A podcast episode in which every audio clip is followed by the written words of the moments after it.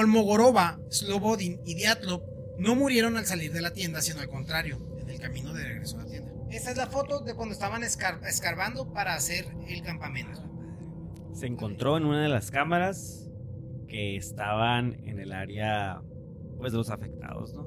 De las Sí. cosas que dejaron. Esa es una fotografía original por un miembro del equipo donde se aprecia una extraña figura borrosa de un ser antropomorfo, la neta. El podcast Bienvenidos a un capítulo más de este podcast, el podcast oculto. Sixto Mejía, ¿cómo estás? ¿Qué rollo, Daniel? ¿Cómo estás? Buenas noches, ¿todo bien? ¿Todo bien? Gente, ¿cómo están? Después estén bien. Oye, ¿sabes qué te iba a comentar, güey? Que me llama mucho la atención que volteas a ver la, la tele. Sí, volteó mucho a ver la tele, güey. Pero yo me quedo a la vez, este vato a, a lo mejor es, se le olvida que la tele está acá, me quedo No, o sea, a veces volteo a ver la cámara, a veces te volteo a ver a ti. a Pero sí, a sí estás consciente que volteas a ver la tele acá, güey. Sí, güey, sí estoy consciente. Probablemente es un mal hábito que tengo que, que cambiar, Igual está bien, güey, o sea, está chido. Igual, nada más para Bueno. que nuestro público, gente, cuando, cuando ustedes vean que volteamos así, estamos, Estamos viendo la tele aquí, una a tele donde nosotros nos- mismos. Ajá. Egocéntricos, egoístas, vanidosos. Así pasa, gente. Eh, Uno no, se es ve- que tengo que ver que esté grabando, Sí. que no sea ningún glitch, que no esté. Sí, es que el Daniel se rifa acá con, con sus deditos Ajá. ahí acá. Aquí- Ahí donde me ven, estoy haciendo los estoy controlando este proyecto desde con la palma de mi mano. De hecho, ya nos pasó que no estaba grabando y que grabamos una hora completa y no Ya tenemos dos episodios perdidos. Ajá. Que de hecho esta es la semana de los episodios perdidos. Este episodio ya lo habíamos grabado. ya lo habíamos grabado, pero había quedado muy pedorro. Pero al señorito no le gustó. Sí, no, estuvo bien zarra, güey. Yo solo le quiero dar calidad a ustedes, mi gente. Pura calidad, puro chuki le vamos a dar. Pues, pues bueno, ya que vamos a tener que volver a grabarlo. Y pues el día de hoy no vamos a continuar con nuestro ranking de Cheves. Esa tradición de la cerveza, la gente sabe. Hubo un vato que puso, aprendí más con ustedes en cinco minutos Neta. que lo que había aprendido con mis camaradas borrachos todos estos, esos años. Es que estos son bor- somos borrachos de más calidad, pero ya de más nivel. Pero el día de hoy vamos a probar, que ya, está, ya lo probé, ya está empezado, mezcal de Jamaica o mezcamaica. O sí, mezcamaica. ¿Has probado el mezcamaica? Préstame la botellita para darle un, un zoom in aquí. al- Sí. No la he probado, gente. Esta es la, la, la botella Mezcamaica. Oye, lo malo que cambiamos la toma es que ya no puedes hacer close-ups más, Sí. más pasados de lanza. Premium Cocktail Maguey Spand en Jamaica Natural. Se ve interesante, se ve interesante. un cóctel realizado con los mejores ingredientes, preparada con destilado de agave. Eh, pues no sé, ¿qué piensas de esta bebida? Quisiera saber de dónde es. Si es de Guadalajara, Pues mira, es de Estados Unidos, güey. dice hecho en México, Ok, así que es de México. ya, ya es buena noticia. Sí, no sé por qué, no sé por qué me estabas leyendo en inglés. Marca es- la- las mezclas. Pero bueno, vamos a tomarla en vasitos de de festival o de, o de no concierto, pues de mala muerte, vaya. De estos de celofán. caguameros, pues. Caguameros. A ver. que a ver, yo recomendaría tomarla con hielo. Pero la pusimos en congelador, así que se supone que. Toma así esto. Se supone que está helada. Que a ver. Esto pues ya está más fuerte que Pues no huele a. Jamaica. A Jamaica no huele, gente. A Jamaica no huele. A ver. Ay, huele a que sí trae pique, güey. No, sí, sí, sí. O sea, sí, sí, sí, sí se siente. A la bestia, güey. Qué interesante, güey. ¿Es la primera vez que tomas mezcal? No es la primera vez que tomo mezcal. Este, de hecho, el mezcal lo comparo mucho con el, con el bacanora, en el sentido del, del ahumado que, que, que deja. Se empezó a poner muy de moda el mezcal los últimos años, ¿no? Sí. Como que la gente, Sí. "Ay, vamos a echarnos un mezcalito. Y tengo No. una camarada ahí que se llama Alexis, que es de Oaxaca. Y me llevó una botella de mezcal hecho por puras mujeres oaxaqueñas, güey. O sea, como que ese es el concepto de esa empresa. ¿Y cómo puedes estar seguro de eso? No, no lo sé, pero así me dijo ella. Yo le creo. Ok, Y estaba muy bueno. Este, y yo le quise regalar bacanora, pero ella no toma. Entonces, ok. Tomé el bacanora también, pero este. Alcoholismo, gente. Oye, pero. ¿sabes qué me llama la atención? Que yo estoy acostumbrado a probar la jamaica muy dulce. Sí. Y mentalmente estaba esperando el golpe del dulzazo de la Sí, jamaica, güey. sí. Pero no, aquí, aquí quien sobresale es el mezcal, realmente en la mezcamaica. Salud, gente.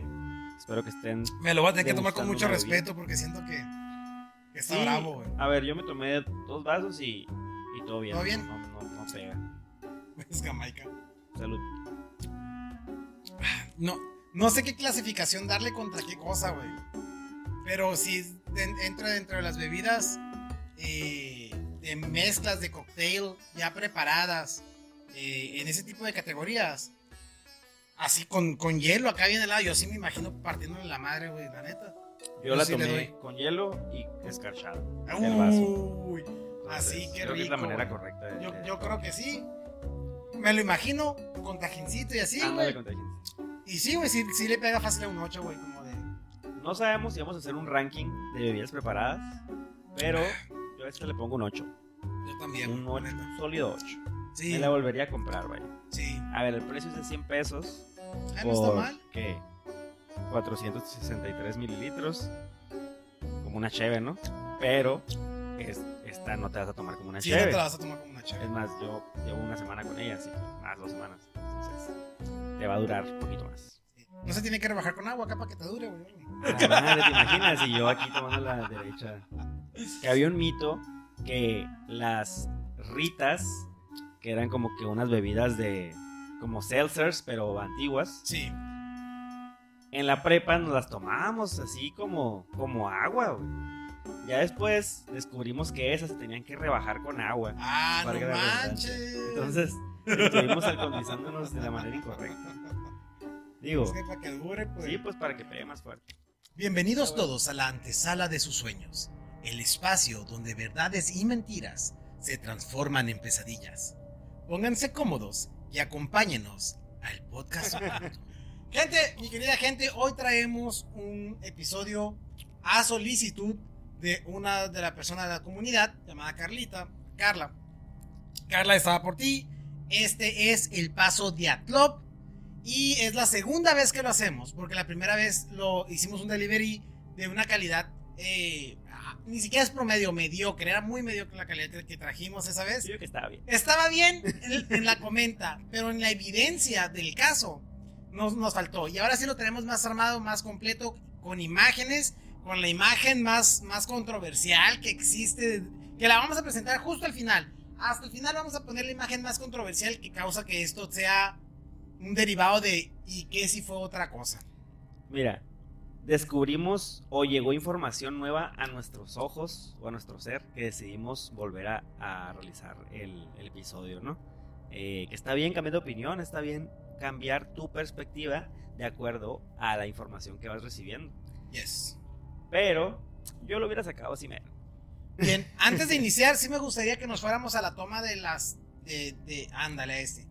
Esas son las tres personas, bueno, perdón, las nueve personas que se vieron involucradas en el paso de Club. Quiero mencionarlas y quiero hablar de sus edades un poquito y lo que hacían, ¿ok? Entonces, pues número uno era Diatlop, era el estudiante, era el líder del grupo y era el estudiante de ingeniería de radio y tenía 23 años. El único del que se recuerda su nombre. Sí, porque pues a, a este lugar le pusieron su nombre por precisamente por él, ¿no? Eh, también está Sinaída Kolmogorova, estudiante de ingeniería de radio, 22 años. Está Lyudmila Dubinina, Dubinina, estudiante de economía industrial de la construcción, 20 años de edad. Alexander Kolevatov, estudiante de física nuclear, 24 años. Rustem Slobodin, graduado de Ingeniería Mecánica de 23 años. Yuri Krivonichenko, Yuri Krivonichenko, estudiante de Ingeniería de Construcción e Hidráulica, 23 años. Yuri Doroshenko, estudiante de Ingeniería de Radio, 21 años. Nikolai Tibeaux Vignols, graduado, graduado en Ingeniería de Construcción Civil a los 23 años. Alexander Semyon Solotariov, estudiante de Ingeniería Militar, guía e instructor de travesía de 37 a 38 años de edad aproximadamente, veterano de la Segunda Guerra Mundial. ¿Ok? ¿Con Y- cuántos años? 37 38. Ah, ok, el más grande. Ingeniería militar, así es, Alexander Semyon Solotariov. Y Yurin Yurin, de 21 años, de edad y único eh, superviviente del grupo que falleció el 27 de abril de 2013. Que obviamente eh, Yuri Yudin. Hace 10 años. Fue el, décimo que no fue. Así es. No hubo sobrevivientes como tal, sino alguien que iba a ir. Ahora, te voy a narrar la historia. Gracias, a chido. Te voy a narrar la historia y vamos a ir completando como piezas un poquito del. Haz de cuenta, vamos a dividir la historia del paso de Atlot de la siguiente manera. Te voy a poner un previo cuando iba junto con ellos Yuri Yudin. Te voy a poner después de Yuri Yudin. Y después cuando Yuri Yudin también se agregó al grupo de rescatistas. ¿Ok? Para este proceso. Y finalmente cuando los rescatistas llegaron a encontrar lo que encontraron. Y vamos a armar la historia de lo que supuestamente, por la evidencia que se encuentra, se armó, ¿ok? Entonces, discúlpame si de repente te llevo un poquito como al pasado o al presente y así. E, es porque vamos a armar la historia de este modo, ¿ok? Va a ser The Witcher. Un poquito en ese sentido, sí. Bien, entonces, aquí están viendo, por ejemplo, lo que estamos viendo es precisamente al grupo de los turistas que ya estaban en su proceso de, estar ahí, en, en, la montaña, en el paso de Atlop. Eh, las fotos que vamos a empezar a poner y que vamos a documentar o que estamos documentando aquí son imágenes que se encontraron de la cámara del grupo de personas que estaban ahí, porque se encontraron diarios y se encontraron información de, detalles eh, hasta, el día, hasta el día en que pasó el evento, ¿ok? 1 y 2 de febrero de 1959. El accidente de Diatlop es un trágico accidente y una lección para todos nosotros. Cualquier acusación es inapropiada e injusta, pero todos los errores deben de ser vistos. Los errores de los turistas, que así es como vamos a llamar al grupo de, de, de, y los errores de la investigación, y los errores de las autoridades, y los errores de las ilusiones humanas. El grupo de Diatlov murió en la lucha al igual que un grupo de soldados patriotas honestos muere en una batalla desigual. No dejaron a sus camaradas moribundos, lucharon contra los elementos hasta el final lo mejor que pudieron y lo mejor y dieron lo mejor que pudieron. Cayeron en la lucha, dando todas sus fuerzas, todo el color de su corazón. Esto lo escribió Buyanov y Slatsbov, autores del libro documental El misterio de la muerte del grupo Diatlov. Okay. Cuando Igor Diatlov emprendió su, su trágica caminata invernal en 1959, le prometió a su madre, eso es, seremos la última vez, la última vez. Sus palabras fueron proféticas. Fuck. Ok, entonces. Se escucha muy cinematográfico para ser verdad. la causa de la muerte del grupo Diatlov se llamó inicialmente congelación e hipotermia. Pero algunos expertos llegaron a, la conclusión de que Dubinina murió como resultado de una hemorragia en el corazón y múltiples fracturas. Solotarev como resultado de lesiones corporales. Tribaul Bignolls como un resultado de una fractura cerrada en la bóveda y la base del cráneo. El experto de la oficina del examen médico forense, Bos Rosdeni, durante el interrogatorio del experto forense Ivanov, expresó su opinión de que Tribal, Bignol, Dubinina y Solotarev recibieron sus heridas como resultado a la exposición de una gran fuerza, similar a la que podría surgir de una onda expansiva de aire. Hubo varias versiones de Diatlov sobre las razones de la muerte de su grupo, desde criminales hasta místicas, pero ninguna de ellas encontró una confirmación oficial confiable. Por ejemplo, hubo una versión de que hubo un conflicto en el grupo, u otra de que los turistas experimentados cometieron una serie de errores y no pudieron coordinar sus acciones en condiciones climáticas críticas. La avalancha parece ser una explicación plausible. Otra versión es la influencia del infrasonido, que podría provocar un miedo incontrolable entre los turistas, lo que supuestamente explica su salida.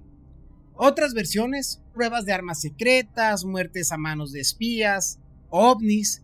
En cada una de las versiones, incluso las más plausibles, existen muchas inconsistencias.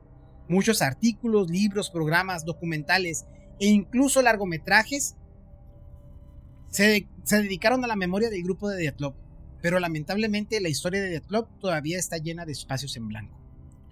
¿A dónde llegué la mañana del 24 de enero? Es un cambio, ¿no? Ya te dice. Pero Yudin hizo una entrada en que cita el diario general del grupo, el 24 de enero. 7, 7 de la mañana, llegada, llegada a Serop. Fuimos con el grupo de Blinov. En la comisaría recibieron el horror con la misma hospitalidad. No se les permitió entrar en la habitación y el policía aguzó el oído. Todo está tranquilo en la ciudad, no hay crímenes ni violaciones como en el comunismo. Y aquí, y aquí, y, aquí se basó la canción, en un momento lo agarraron y se lo llevaron. Destacando para la memoria del señor Krivonichenko, el sargento explicó que la cláusula 3 del reglamento interno en las estaciones de ferrocarril prohíbe perturbar la tranquilidad de los pasajeros. Esta es quizás la primera estación donde las canciones están prohibidas y donde nos sentamos sin ellas. Vamos a Ibdel, Serop a las seis y media de la tarde. En la escuela cercana a la estación de tren fuimos muy calurosamente recibidos. La cuidadora, ella y la señora de limpieza nos calentó el agua, nos proporcionó todo lo que pudo y lo necesario para preparar la campaña. Aguanta, aguanta, aguanta. Me, estás perdiendo un poco. Te estoy hablando de lo que está escribiendo el vato en su diario, de lo que eh, estaba pasando ese día. ¿no? ¿Cómo se llama? Eugene. Ese fue, e, ese fue el. El. Yudin. Le voy a decir Eugene. El, porque tuvo buena suerte, como en Gratis todo el día. Me gustaría ir a la ciudad, por ejemplo, al Museo de Historia Local y en una excursión al Met. Al Met Fábrica. Pero mucho trabajo con la distribución de equipos y su preparación. De 12 a 2. Durante el receso entre el primero y segundo turno se organizó un encuentro con los alumnos. Hay tantos, tantos y todos tan curiosos. Solo Tarep. Niños, ahora les diremos, el turismo pasa, da una oportunidad. Todos están sentados en silencio, con miedo. Colmogorova. Tra, ta, ta, ¿cómo te llamas? ¿Dónde has estado? ¡Wow! ¡Qué buenos compañeros! ¿Y has vivido en tiendas de campaña? Y de vez en cuando las preguntas no tenían fin. Tuve que mostrar y explicar todo desde una linterna hasta una carpa. Los chicos tardaron dos horas, no querían dejarnos ir. Nos cantamos canciones, toda la escuela nos acompañó hasta la estación. El asunto terminó con el hecho de que cuando nos fuimos, los niños rugieron y le pidieron a Sina que se quedara con ellos y fuera su consejera. Todos la escucharían, estudiarían bien. En el carruaje, otro joven alcohólico nos exigió medio litro y declaró que se lo habíamos sacado del bolsillo. Disputa. Una conversación sobre el amor provocado por con Mogoragua. Canciones, revisión, dubinina debajo del asiento, ajo con pan, sin agua, y llegamos a Ibdel sobre las 12 horas. Amplia sala de espera, total libertad de acción, se turnaban durante toda la noche, el autobús partirá a Bisay temprano en la mañana, Yudin. Por la tarde fuimos en tren a Ibdel. Llegados a Ibdel por la noche del 24 al 25 de enero. En la mañana del mismo 25 de enero los Diatlovitas se dirigieron en autobús, a Visay, donde pasaron la noche en un hotel. En la mañana del 26 de enero, el grupo se dirigió a la aldea de Madereros, asentamiento 41 del barrio. Allí, el 27 de enero, colocaron sus mochilas en un carruaje asignado por el jefe de la sección forestal, se subieron a los esquís y se dirigieron al poblado abandonado de la segunda mina norte, que anteriormente formaba parte del sistema Ibdel Lak. El mismo día se descubrió que Yuri Yudin debido a un dolor en la pierna, no podía continuar la caminata. Sin embargo, se fue con el grupo al segundo norte a recolectar piedras para el instituto y posiblemente esperando que el dolor desapareciera antes del inicio del tramo activo de la ruta.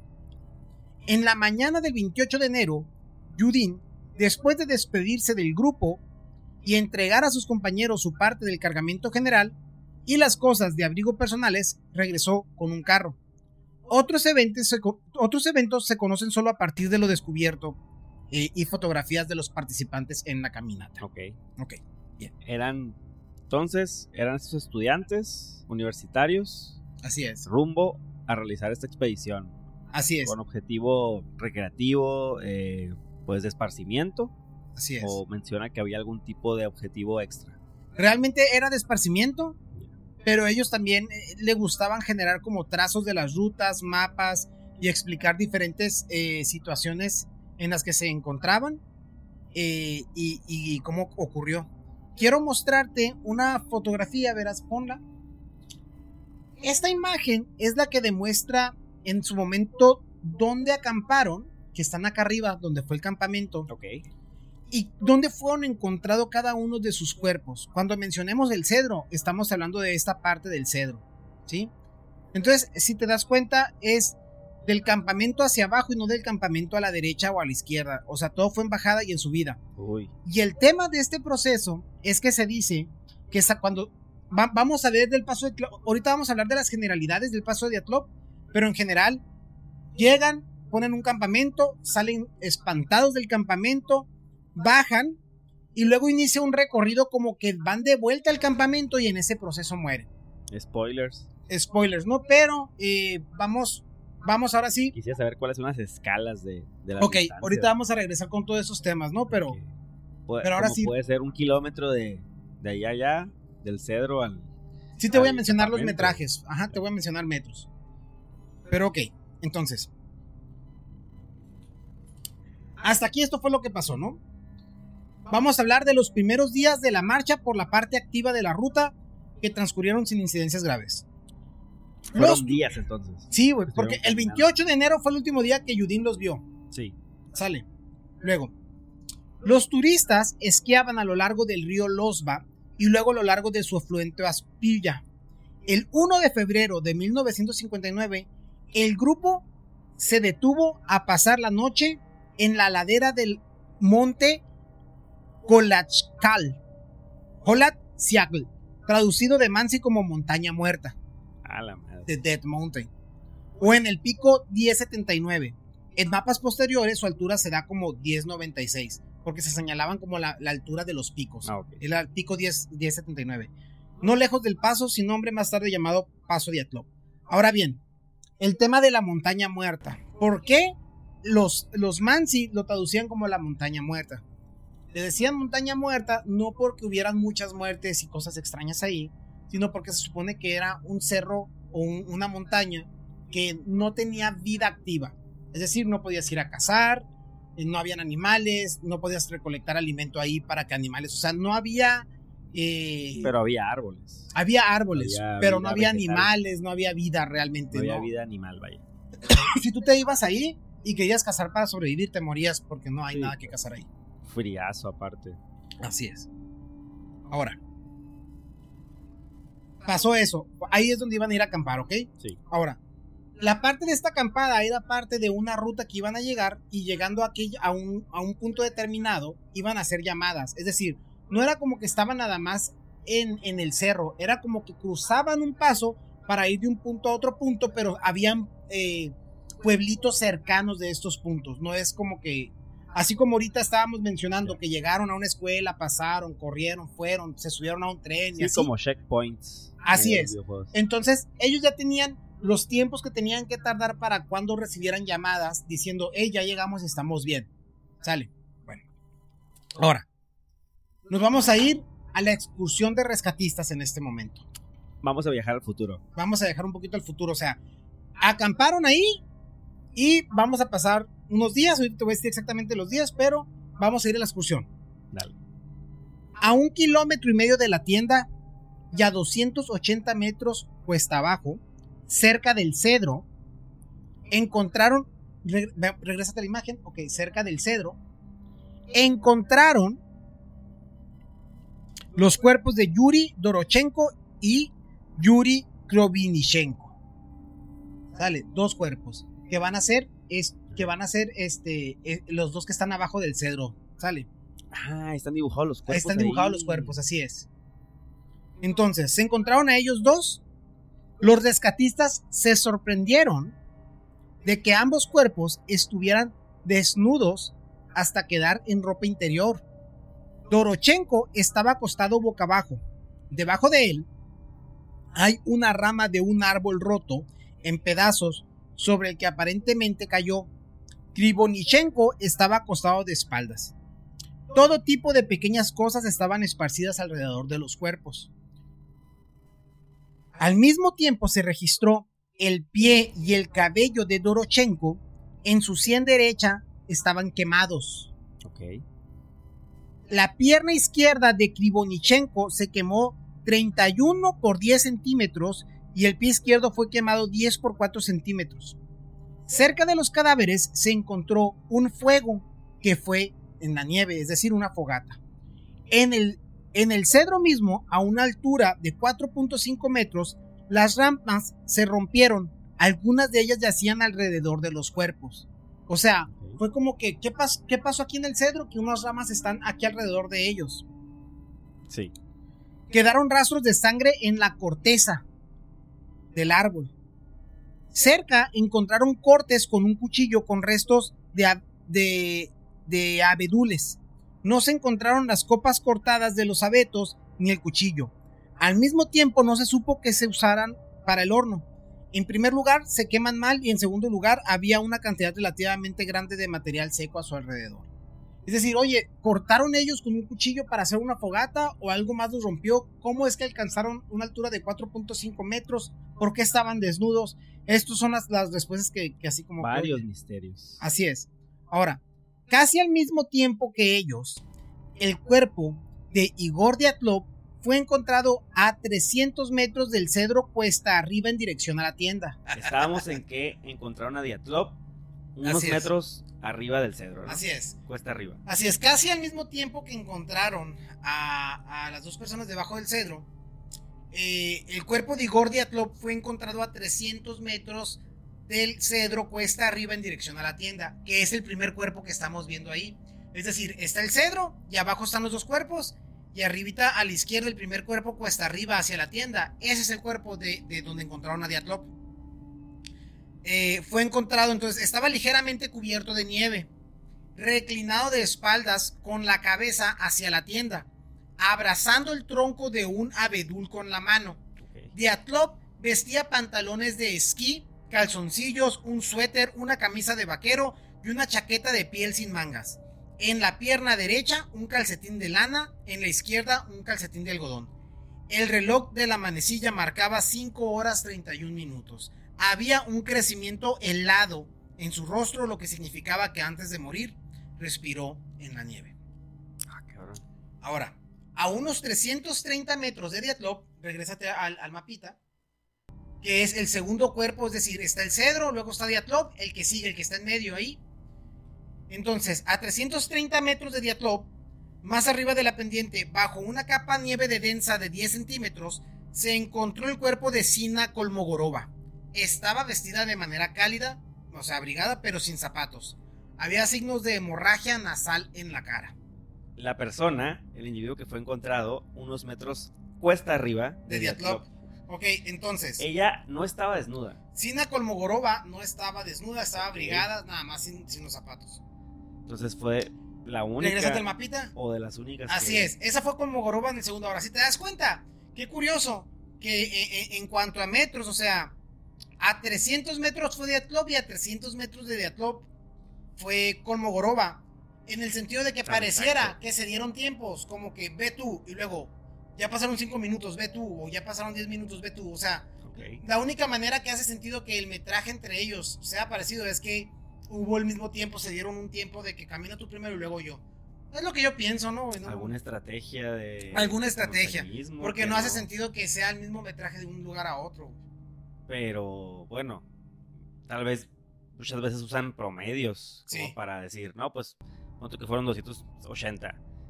Digo, centímetros, ¿no? Sí. Bueno, 300 metros, dijiste. 300 metros. Ok, 290 metros y luego 270. Y para redondear, pues 300 y 300 entre Sí, sí, sí. Ahora, Pero pues, falta el cuerpo que está arriba antes de la tienda. Unos días después, el 5 de marzo, a 180 metros del lugar donde se encontró el cuerpo de Diatlov. Ella no fueron 300. Ajá, no. 180 metros del lugar donde se encontró el cuerpo de Diatlov y a 150 metros de la ubicación de Kolmogorova. Entonces no era como totalmente al norte. Fue como algo triangular, ¿no? Pues. Se encontró el cadáver de Rustem Slobodin con la ayuda de sondas de hierro bajo una capa de nieve de 15 a 20 centímetros. También estaba vestido de manera bastante abrigada mientras que en su pierna derecha había una bota de fieltro usada sobre cuatro pares de calcetines. La segunda bota de fieltro se encontró en la tienda. En la mano izquierda de Slobodin se encontró un reloj que marcaba 8 horas y 45 minutos. Había un crecimiento en lado en la cara y había signos de hemorragia nasal. La ubicación de los tres cuerpos encontrados en la pendiente, sus posturas indicaron que murieron en el camino de regreso del cedro a la tienda. Ok. Entonces, pon el mapita por favor. Entonces, murieron de camino del cedro a la tienda y no de la tienda hacia el cedro. Pero ¿cómo pueden saber eso? Por cómo estaban ubicados los cuerpos, su cabeza hacia dónde iba, ese tipo de Ok. detalles. Creo yo, y parte de lo que se investiga es también cómo quedaron los cuerpos acomodados, las formas, los formatos, Sí. las horas del, del reloj. O sea, ¿Cómo es que a las 8.45 te encuentro aquí a ti arriba y no y a las 5 encontré abajo? Y, o todas esas o conclusiones sea, es hay lo un que pedo hace de, ah, mira esta huella y que se ah, reconstruyen todo el camino que dieron y así, tipo arco. Este reloj dejó de funcionar a las 5.45 y el cuerpo Sí. se encontró en tal lugar. Este reloj dejó de funcionar a las 8 y se encontró más arriba. Tenían que ir subiendo. Bueno, puede ser, puede ser. Sí. Entonces, no hubo signos de violencia en los cuerpos de los primeros turistas encontrados. Todas las personas murieron por hipotermia. Durante la autopsia se reveló que Slobodin tenía una lesión cráneoencefálica, una fractura de cráneo de 16 centímetros de largo y un centímetro y un y punto un centímetros de ancho, que podía ser acompañado de repetidas pérdidas de conciencia y contribuyó al congelamiento. Otra característica distintiva es que había un color de piel distintivo. Según los recuerdos de los rescatadores, Pues todos eran blancos, ¿no? un rojo anaranjado. Ah, ok. En los documentos del examen forense le llamaron rojizo púrpura En su piel. en su piel. La búsqueda de los turistas restantes se realizó en varias etapas de febrero a mayo. Al mismo tiempo, los rescatistas buscaron principalmente personas en la ladera de la montaña. Regrésate entonces, por favor. Entonces, la ladera ya estamos hablando de la parte de abajo del cedro. Sí. ¿sí? También se investigó el paso entre los picos 1079 y 880 y la cresta hacia Losba, un espolón desde el pico 1079, el valle de la continuación de la cuarta fuente de Losba hizo continuación desde la desembocadura a lo largo del valle de Losba durante 4 o 5 kilómetros, pero todo fue en vano. Entonces, ellos, como habían sacado conclusiones de que aquí ocurrió el incidente, y si fue un tema la avalancha, ellos tenían que haber ido hacia la derecha o hacia la izquierda y no hacia abajo. Entonces ellos buscaron más expandiéndose lateralmente que hacia abajo o cuesta abajo, porque es, oye, si como exploradores que ya ellos eran con, con experiencia, Sí. si ven una avalancha, ellos saben que no se tienen que ir hacia abajo, se tienen que ir hacia los lados. Ok. Ahora, solo después de que la nieve comenzó a derretirse, comenzaron a encontrarse objetos que indicaban la dirección de búsqueda necesaria a los rescatistas. Las ramas expuestas y los restos de ropa conducían a un hueco del arroyo a unos 70 metros del cedro. Entonces, había un arroyo a 70 metros del cedro, donde está ahí había un paso de agua. Sí. ¿ok? que estaba cubierto de nieve. La excavación permitió encontrar a más de 2.5 metros de profundidad un suelo de 14 troncos de abeto pequeño y un abedul de hasta 2 metros de largo, sobre el que había ramas de abeto y varias prendas de vestir. Ahora, amigos, si ustedes buscan en internet qué es un abeto, para que, sepamos qué es, ¿no? es como un pino. Sí. Es como, es como un pino, ¿no? Eh, según la posición de estos objetos en el suelo, se expusieron cuatro puntos hechos como asientos para cuatro personas. ¿Ok? Ok. Ahora, el primer funeral tuvo lugar el 9 de marzo de 1959. Es decir, el 1 y el 2 de febrero fue cuando ocurrieron los eventos realmente. Se encuentran los cuerpos desde febrero hasta, hasta básicamente mayo, pero, pero el primer funeral, de los primeros cuerpos que se encontraron los primeros días, tuvo lugar el 9 de marzo de 1959 Y todavía no se han encontrado todos no se habían cuerpos. encontrado todos. Con una gran multitud de personas. Según testigos presenciales, los rostros y la piel de, de las personas fallecidas. Tenían un tono púrpura cianótico. A la madre. Era como si los negros estuvieran acostados en los ataúdes. Sí, es cierto. Racismo. Comentó uno de los participantes del funeral. Los cuerpos de cuatro estudiantes.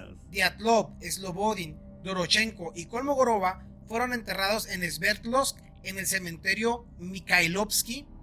Kiribonichenko fue enterrado por sus padres en el cementerio Ivan, Ivanovsky de Sverdlovsk. y el funeral de los turistas encontrados a principios de mayo, los que ya se encontraron a principios de mayo, tuvo lugar el 12 de mayo de 1959. Tres de ellos, Dubina, Kolevatov y Tibal Brignol, fueron enterrados junto a las tumbas de sus compañeros de grupo en el cementerio Mikhailovsky. Solotarev fue enterrado en el cementerio Ivanovsky junto a la toma de Krivonivchenko. Los cuatro fueron enterrados en ataúdes cerrados. Ok, muy bien. Ahí está. Eso fue lo que, lo que pasó en, hablando en medidas generales. Eso fue lo que pasó después, ¿no? Esto fue lo que pasó en el proceso de la búsqueda, ¿no? Pero vámonos ahora con la investigación oficial. Pero luego ya encontraron los otros cuerpos. Sí, sí encontraron todos los cuerpos ya que se, se cacamó la, nieve. después de que se derritió la nieve. Vámonos con la investigación oficial.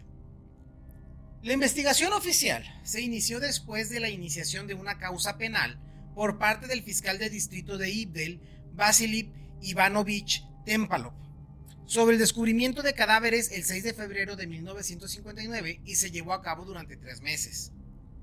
La investigación sobre la muerte del grupo de Diatlov fue iniciada por el investigador de la Fiscalía de Ibdel, Vladimir Ivanovich Korotarev, después de que Tempalov visitó Sverdlovsk en el caso y la investigación se confió al fiscal criminalista de la oficina del fiscal de Sverdlovsk, Lev Nikich Ivanov. En una de las cámaras hay una fotografía tomada por la última que muestra el momento de la excavación de nieve para montar la carpa. Es decir, paréntesis, se encontró una cámara. Se encontró las cámaras en la búsqueda de ellos, así es.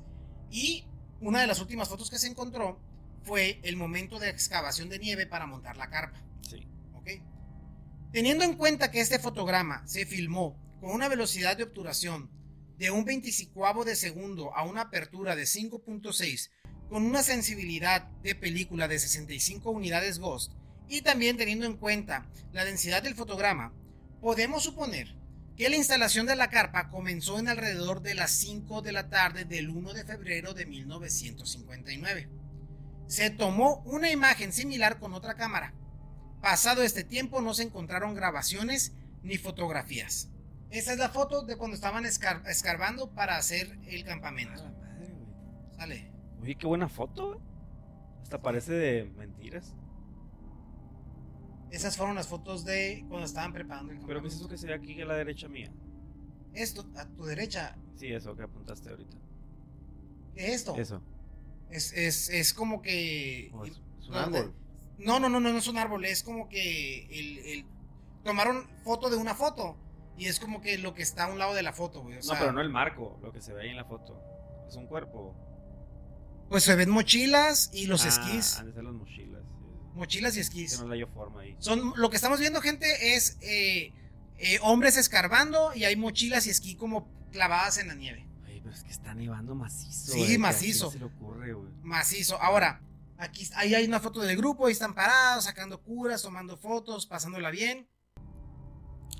Eh, ahí está otra foto de, la. De ahí están las dos chicas del grupo. No sé si, si quién era Dietlov, ¿no? Pues, pero ahí, ahí, está la gente pasándola bien. ¿Cómo que 23 años, güey? Ese es un señor, güey. es un señor de 40 años. Ahí está otra, otra foto del grupo ahí, este, cómo se organizaban, o sea. Ah, bueno, ahí se ve más chilling el lugar, güey. Sí, más tranquilón, no, era en la montaña, pues, ¿no? Es como en ese proceso. Ahí se iría, ahí. Hasta ahí. Hasta ahí, güey. Ahí hay otra imagen, o sea, todo bien. Más frío, Sí, ahí como que ya empezaban a llegar a, a los lugares más friolentos del lugar, ¿no? ¿Tú qué prefieres? ¿Hacer una expedición a esta montaña? O hacer una expedición a ver el Titanic.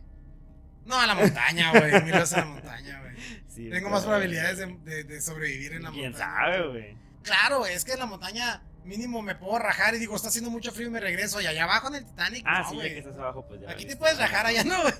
Ya, que empezaste el viaje no te puedes rajar, güey. Valiendo madre. Pero ahí está otra fotografía. Estos eran. Tenían dinero, ¿no? Justo antes de excavar. Fíjate que, pues, todos estudiaron en una universidad, desconozco si Ya estudiaron en universidad en los 50 eh, ya era algo burgués, creo yo, ¿no? En, ¿Están en, Rusia? Sí. Ok. Sí, sí tienen apellidos. 70, sí, güey, o sea, no... En la, Unión, en la difunta Unión Soviética. 1959 era, ¿no? Sí. Sí. Pues la imagen que ahorita te mostré el grupo haciendo el hoyo es precisamente haciendo ese agujero o ese pequeño agujero en las capas de nieve para poner la tienda, para que el viento no los reventara a ellos, porque el viento va de arriba hacia abajo. Entonces, lo que se espera es que el viento pase por arriba de la tienda y que no los golpee a ellos, se protegen con la misma nieve. Es el proceso que utilizan en, esto, ¿no? Ok. Entonces, eso los deja un poco, pues, expuestos, ¿no? A lo que pueda venir de arriba de la montaña. Si viene nieve, pues sí, ahí los deja enterrados. Pero si viene viento, no es, gran cosa, o sea, no es tema. Y sobre todo que esto es como que generalmente aceptado de que así es como lo tienes que hacer para, para ese proceso. Otra vez eran, pues, eh, exploradores o montañistas experimentados. Dentro de las fotografías que se encontraron, eh, en el proceso de la búsqueda, más bien, eh, hubo gente que decía que se vieron luces brillantes en el cielo en el periodo de la búsqueda. Durante la búsqueda. Durante la búsqueda. Y lo que les llamó la sorpresa es que en una de las fotografías que encontraron, no, me, no me cambié de cámara todavía, pero en una de las fotografías que encontraron, uno de los fotogramas que encuentran de las fotografías de las personas o del grupo es esto. Entonces, a ver, no, no, me queda claro que eso puede ser por muchas cosas. Se mamaron. no es la última foto, ojo. No, es la última foto, pero fue una foto que se encontró. Entonces, digo, tú puedes decir, oye, fue cualquier cosa, pero como que les llama la atención de qué quisieron fotografiar. No, quisieron fotografiar quizás este una, algo en la, en la luz, que en el cielo que tenía luz, lo quisieron fotografiar. Ahí es donde nacen parte de estas teorías. Yo no te estoy diciendo que esto es lo que es, esa es la fotografía. Esa es la fotografía que causa parte de, de, del pensar, oye, pues qué, qué estaba pasando, ¿no? Se les olvidó quitar la tapa de lente. Sale. Pueden ser varias cosas. La atención de los investigadores de la muerte del grupo fue atraída por el fotograma 33 de la película de la cámara de Yuri Krivonichenko la versión más común asume que la toma fue tomada desde la carpa y fue la más reciente de esa noche.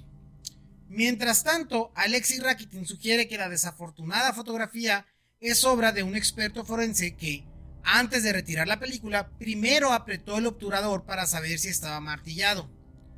Los modelos de Sorky de la década de 1950 no tenían ninguna marca, porque era posible determinar la posición del obturador sin presionarlo y rebobinarlo de nuevo al cassette y por lo tanto en esa foto 33 lo que entró en el campo de visión de la lente en ese momento teniendo en cuenta la nitidez no ajustada y la velocidad de obturación este pues fue eso fue el brillito que vimos fue lo que vimos eso. Es lo que se considera no no estaban intentando tomar ninguna foto un ovni. Esto es una bronca del es que sí se mo pero bueno está bien. Ay güey lo bueno que estamos hablando de un tema helado para combatir un poquito el calor. Sí, ahora, la investigación estableció que la carpa fue abandonada repentinamente al mismo tiempo por todos los turistas. Sí. La ubicación y presencias de elementos en la carpa, casi todos los zapatos, toda la ropa de abrigo, efectos personales y agendas atestigua que la carpa fue abandonada repentinamente y al mismo tiempo por todos los turistas. Y como se estableció en el posterior examen forense, el lado de sotavento de la carpa donde se ubicaban las cabezas de los turistas resultó estar cortado desde adentro en dos lugares, en áreas que brindan una salida libre para una persona a través de estos cortes. Debajo de la carpa, bueno, para esto, eh, déjame mostrarte qué encontraron los investigadores cuando llegaron a la carpa, ¿no? Es decir, cómo, cómo estaba la carpa eh, después del incidente. Después del incidente. Esto es básicamente lo que la, la, imagen de la carpa después del incidente. O sea, cuando llegaron, esto fue lo que encontraron. Sale. Eh, así me cae la carpa cuando yo la armo, güey en la playa. Ahora. Muéstrala, por favor, otra vez. Lo que hicieron los investigadores es obviamente eh, tomar las carpas, sus posesiones, todos, y la vuelven a armar para entender qué pasó. Y ahí es donde se dan cuenta que las, que las carpas eran fueron cortadas desde el interior. Es decir, salieron desde adentro, básicamente. A esta parte de la evidencia y explican que con una navajita fue como tuvieron que abrir por el tipo de corte eh, que hay entre el deslizamiento de las cosas. Entonces ahí te explican con los fotogramas eh, cómo encontraron los cortes y qué tipo de corte genera una navaja con este tipo de... ¿Sale? Como hasta supieron con qué se cortó. Con qué se cortó. Ok. Entonces, regresamos. Eh, déjame no minimizarlo. Ahí está. Entonces, debajo de la carpa, hasta 500 metros en la nieve, se conservaron rastros de personas que caminaban desde la carpa hacia el valle y hacia el bosque, donde estaba el, cedro. La inspección de las pistas mostró que algunos de ellos se, se quedaron casi descalzos, por ejemplo, en un calcetín de algodón. Otros tenían una exhibición típica de una bota de fieltro, los pies calzados en un calcetín suave, etc. Más cerca del borde del bosque las pistas estaban cubiertas de nieve. Ni en la carpa ni cerca de ella se encontraron signos de lucha o presencia de otras personas. Algunos dicen que encontraron eh, huellas alrededor de la carpa y que, y que esto y que el otro, pero no, o sea, forense, la investigación forense demuestra que no había huellas, o sea, lo que se encontró era parte de ellos mismos cuando salieron de las, de las tiendas. El investigador Tempalop quien fue uno de los primeros en la escena de la tragedia, mostró sobre las huellas.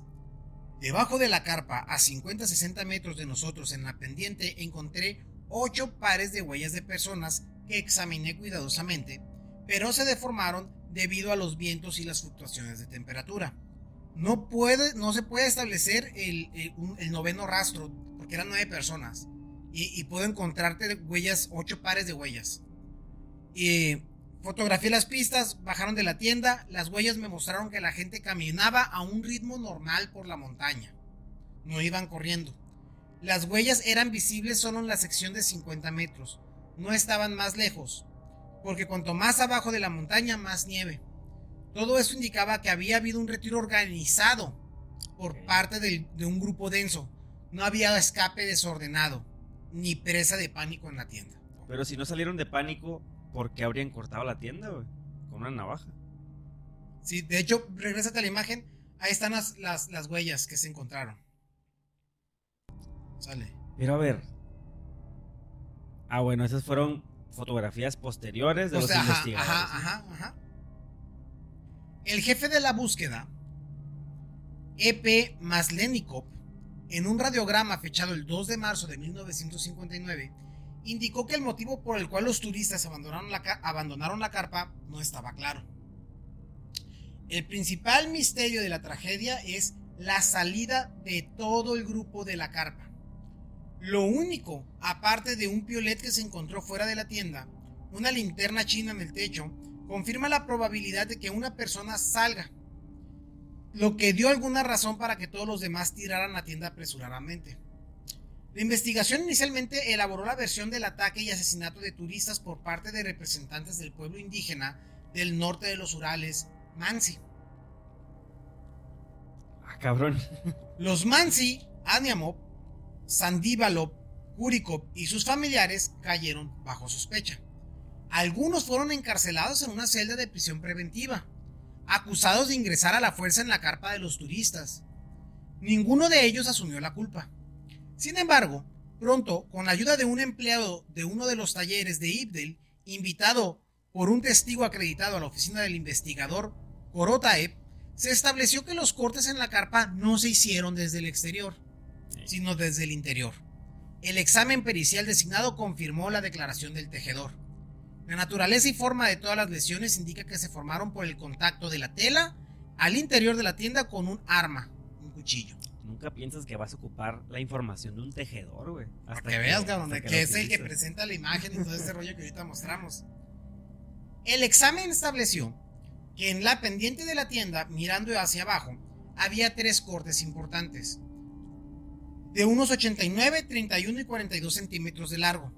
Se arrancaron dos grandes trozos de tela y faltaban. Además, había una incisión desde la cresta hacia la pared lateral ubicada en la parte de la pendiente más alejada de la entrada, cerca de la pared trasera.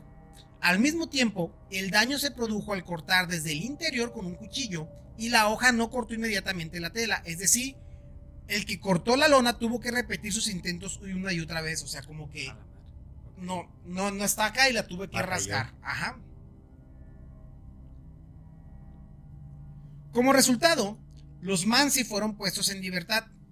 A su vez, los Mansis dijeron que vieron extrañas bolas de fuego sobre el lugar de la muerte de los turistas. No solo describieron este fenómeno, sino que también lo pintaron. Según Korotaev, después de que el caso pasó a manos de Ivanov, los dibujos desaparecieron del caso. Las bolas del fuego durante la búsqueda fueron observadas por los propios rescatistas, así como por otros residentes de los Urales del Norte. Vendría siendo la hipótesis o los ovnis, ¿no? Del tema ovni. Así es. Mientras tanto, la búsqueda de los turistas restantes comenzó a demorarse seriamente y no se formó una versión principal, aunque la comisión del gobierno exigió ciertos resultados. En esas condiciones, el investigador Lev Ivanov, teniendo múltiples testimonios de personas desinteresadas, comenzó a desarrollar en detalle la versión tecnogénica de la muerte de personas asociadas con algún tipo de ordalía. Una vez más visitó el lugar del accidente, examinó el bosque junto con Maslenikov, examinó la escena del incidente encontraron algunos árboles jóvenes en el borde del bosque, tenían marcas de quemaduras, pero estas marcas no eran concéntricas o de otro tipo. Tampoco hubo epicentro, al mismo tiempo la nieve no se derritió, los árboles no sufrieron daños. Así como que, ah, cabrón, pues que quemó esto, cabrón, o sea. Quemaduras selectivas en lugares, eh, pues, arbitrarios en teoría. Al parecer. Tras encontrar los cadáveres de cuatro turistas en el arroyo, que ya no eran que no fueron los primeros cuatro que mencionamos, ¿no? Los últimos que encontraron. Así es. Sus ropas fueron enviadas al SES de Sverdlovsk para un examen radiológico. El radiólogo jefe de Sverdlovsk, Levachov, llegó a la siguiente conclusión. Los artículos sometidos a examen, suéter, pantalones anchos, contienen sustancias radioactivas. Algunas muestras de ropa algunas muestras de ropas contienen un contenido ligeramente sobreestimado de una sustancia radioactiva que es un emisor beta. Las sustancias radioactivas detectadas se eliminan durante el lavado, es decir, no son causadas por el flujo de neutrones y la radioactividad inducida, sino por la contaminación radioactiva con radiación beta.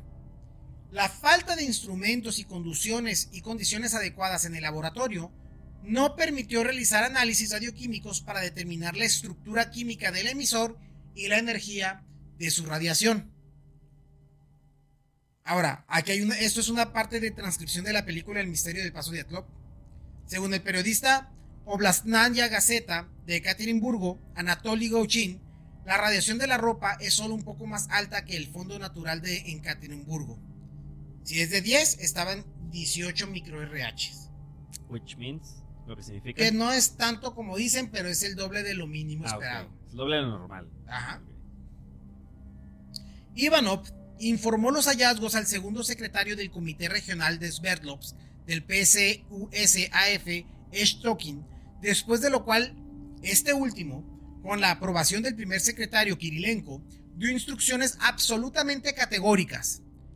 Clasifica absolutamente todo, séllalo entrégalo a la unidad especial y olvídate.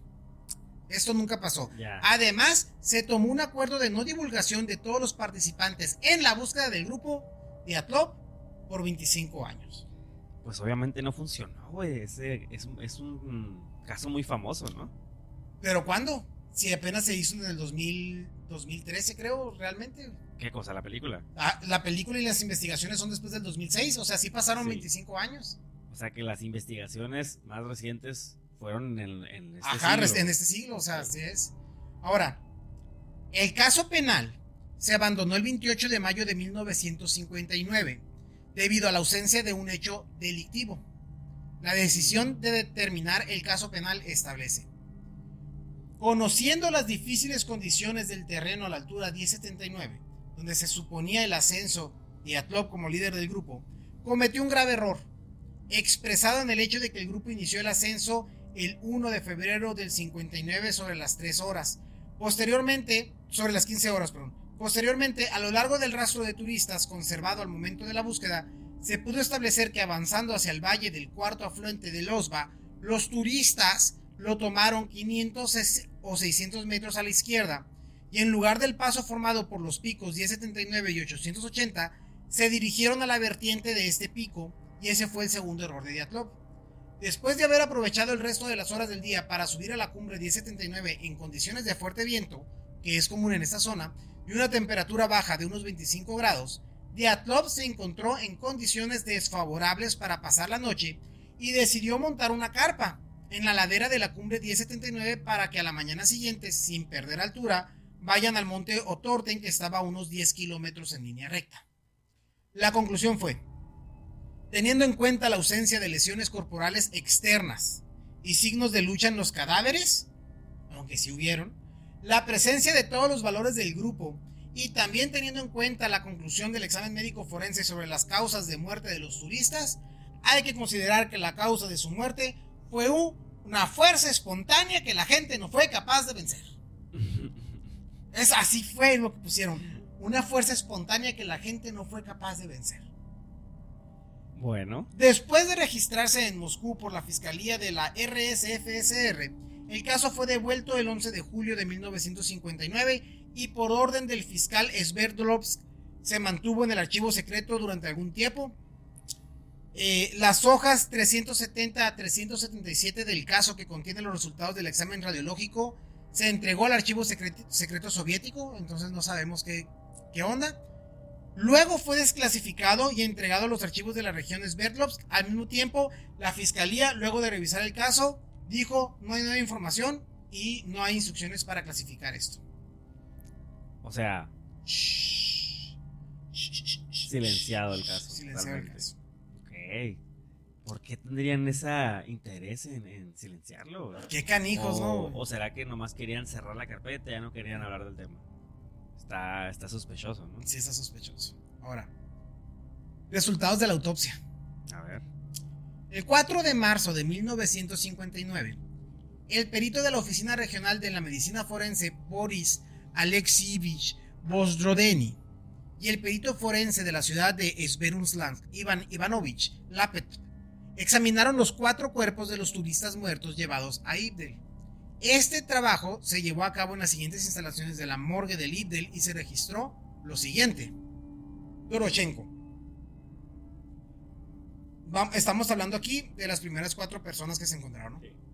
Dorochenko.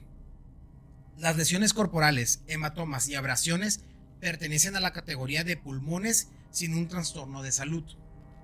Reveló numerosos rastros de congelación de las extremidades, las falanges terminales de los dedos y los pies son de color púrpura oscuro, órganos internos rebosante de sangre, las fracturas de huesos y cartílagos no se arreglan. Krivonichenko. Se revelaron numerosas abrasiones, rasguños y precipitaciones. Faltaba la punta de la nariz. Se registraron dos quemaduras, una quemadura de la pierna izquierda y una quemadura en el pie izquierdo. Y se ponen sus medidas que ya mencionamos.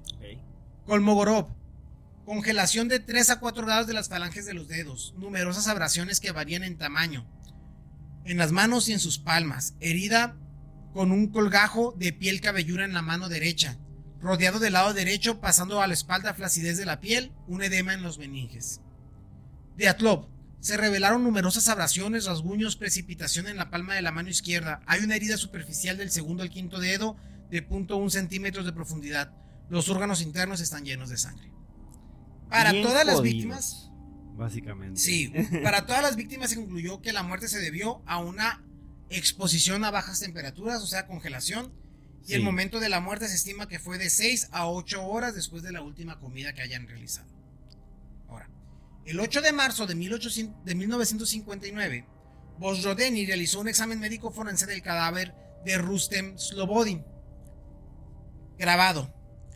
Reveló numerosas abrasiones, raspaduras, sedimentos en las áreas de los músculos temporales derecho e izquierdo, hemorragias difusas con remojado de tejidos blandos, desde el borde interior del hueso temporal izquierdo hacia adelante y hacia arriba. Una grieta de hasta 6 centímetros de largo con una divergencia en los bordes de hasta 0.1 centímetros. La grieta se ubica desde la, satural, desde la sutura sagital a una distancia de 1.5 centímetros. Divergencia, definida como postmortem, ¿no? De, de temas de, de huesos del cráneo. Pero al mismo tiempo, el experto señaló que los huesos de la base del cráneo estaban intactos y no había hemorragia pronunciada en las membranas subcerebrales. El traumatismo cerrado indicado en el cráneo fue causado por un instrumento contundente. En el momento de su aparición, indudablemente causó un estado de aturdimiento a corto plazo de Slobodin y contribuyó a la congelación más rápida de Slobodin. Teniendo en cuenta las lesiones corporales mencionadas anteriormente, anteriormente Slobodin en las primeras horas desde el momento de su imposición podría moverse y gatear. La muerte de Slobodin se produjo como resultado de una congelación pero fue golpeado con un instrumento en la cabeza. Que en teoría todos murieron por hipotermia. Así es. Sin embargo, presentaban todos estos golpes y magulladuras. Así es. Así es. El 9 de mayo de 1959, el perito forense examinó a los últimos cuatro miembros del grupo de, de, y encontró lo siguiente de Dubinin. La segunda, tercera, cuarta y quinta costilla se rompieron a la derecha. La segunda, tercera, cuarta, quinta y sexta costilla se rompieron a la izquierda. La ausencia de tejidos blandos en la región de las cejas, el puente de la nariz, las cuencas de los ojos y la región temporomandibular izquierda. Los huesos de la cara del cráneo están parcialmente expuestos en la región del hueso pariental izquierdo, un defecto de tejido blando que mide 4 por 4 centímetros, cuya parte inferior es el hueso pariental. Faltan globos oculares. El cartílago de la nariz está aplanado, pero los huesos de la parte posterior de la nariz están intactos. Ausencia de tejidos blandos del labio superior derecho con exposición de la mandíbula superior y los dientes. No hay lengua en la boca. sin ojos y sin lengua, güey. Ahora, Gente, voy a poner una imagen de cómo se encontró el cuerpo. Les recomiendo discreción. Más 18. Si ustedes no, no lo quieren ver, simplemente pasen hacia adelante. Pero ahí va la imagen del cuerpo que se encontró. Listo. Espérame. Pasen 30 segundos. Eh, si no quieren ver esta imagen. Que es, es, de las cosas que más me impresionaron la primera vez que grabamos el episodio. Que se haya encontrado un cuerpo sin lengua. Ahí está. Ah, cabrón. Parece un muñeco de trapo. Sí.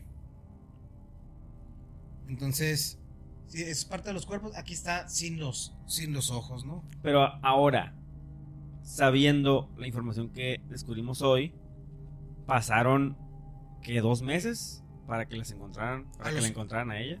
Ajá. Entonces, tal vez algún animal, oso, que en teoría no había animales. así es. Y los otros compañeros que se encontraron junto con ellos sí los tenían. Sí. Entonces, bueno, sí, y están muy juntos, pues. Entonces ya, no, ya, no cuadran. No, no cuadran. ¿no? Entonces me voy a regresar. Ahora, solo Tarep. En la parte posterior de la cabeza derecha, una herida de 8 a 6 centímetros con exposición ósea. Fracturas de las costillas 2, 3, 4 y 5 y 6 a la derecha Falta de globos oculares. Ah, también a solo. También sin ojos. La ausencia de tejidos blandos en la zona de la ceja izquierda. El hueso queda expuesto. Colebatop. Detrás de la aurícula derecha, en el área del proceso mastoideo del hueso temporal, una herida de forma indeterminada que mide de 3 a 1 por 1.5 por 0.5 que penetra hasta el hueso, es decir, el proceso mastoideo del hueso temporal. En el área de las cuencas de los ojos y las cejas, la ausencia de tejidos blandos con exposición de huesos de cráneo, las cejas están ausentes.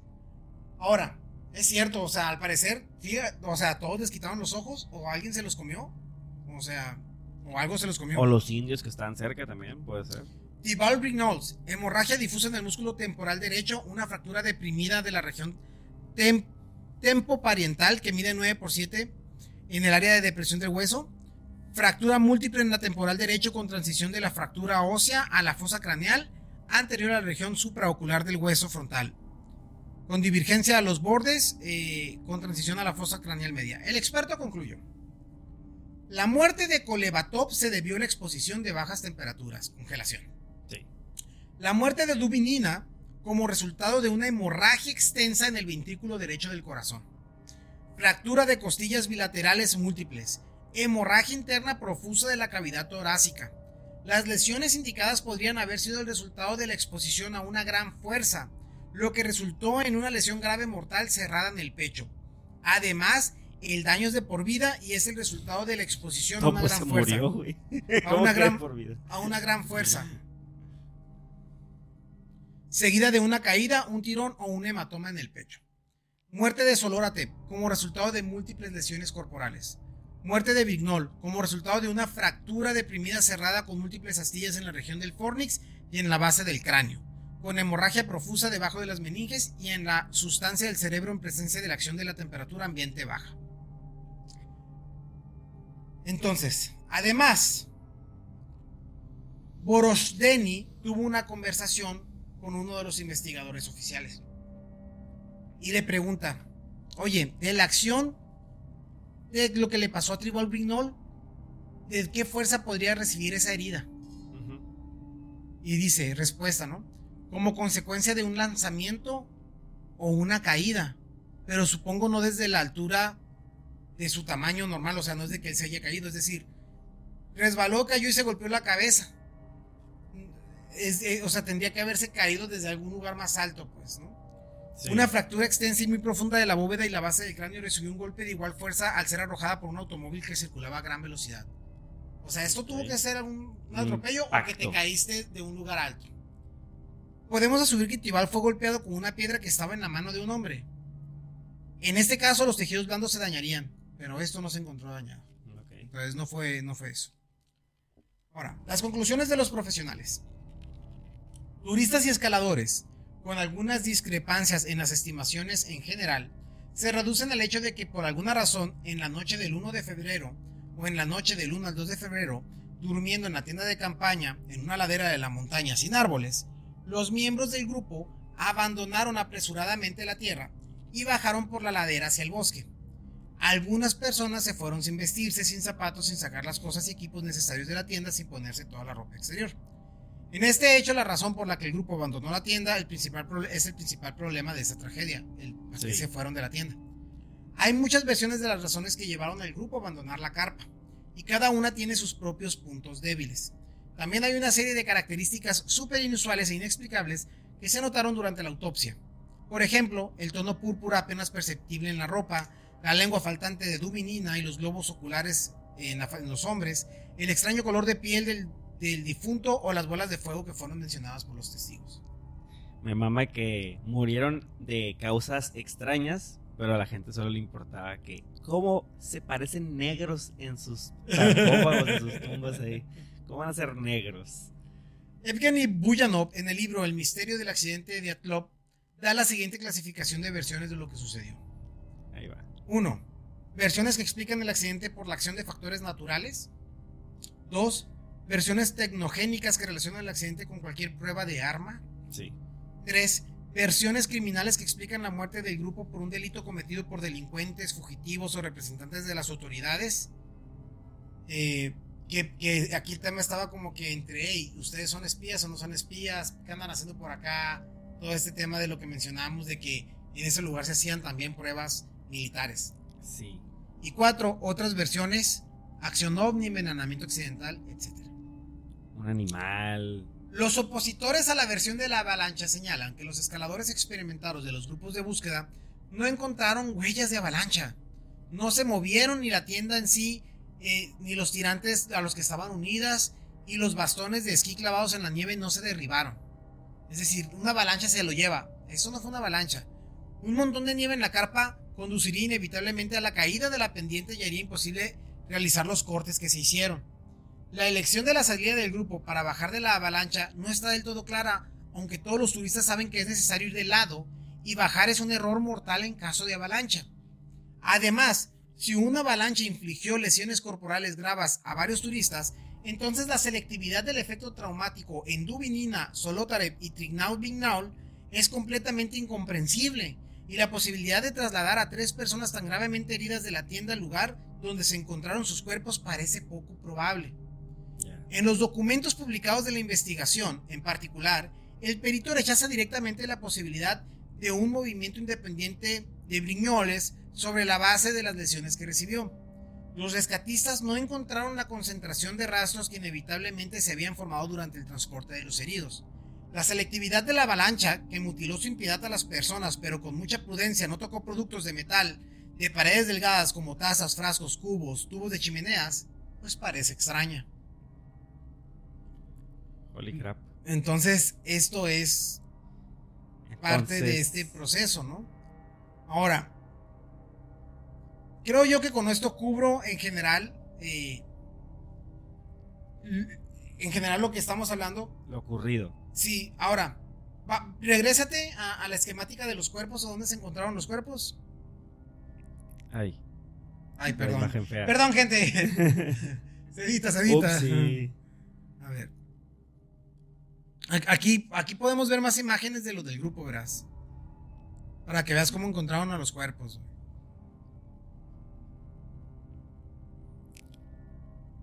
Ese es Dorochenko aquí acostado. Aquí está Dorochenko acostado. Eh, aquí puedes ver eh, en el cedro a las dos personas que estaban encontradas, este, que encontraron ahí en el cedro, en, la, fogata. Cerca del árbol. Y ahí le ves la, la nariz, el ojo, el cachete, la boca, ¿no? Está boca arriba. ¿Sí? Eh, aquí está el, famosísimo cedro.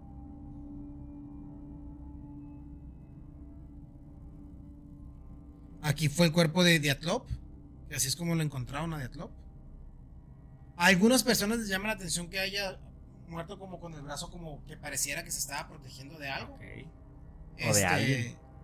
Pero pero así fue como encontraron a su cuerpo. Y. Sé qué es. Esta es este el, cuerpo de Sina Kolmogorova. Ok. Eh, el río. El río. Ah, esto es donde encontraron las partes acomodadas como para que se sentaran las personas. Ok. Pero para que veas el, el, qué, tan, qué tanta nieve lo recubrió todo esto.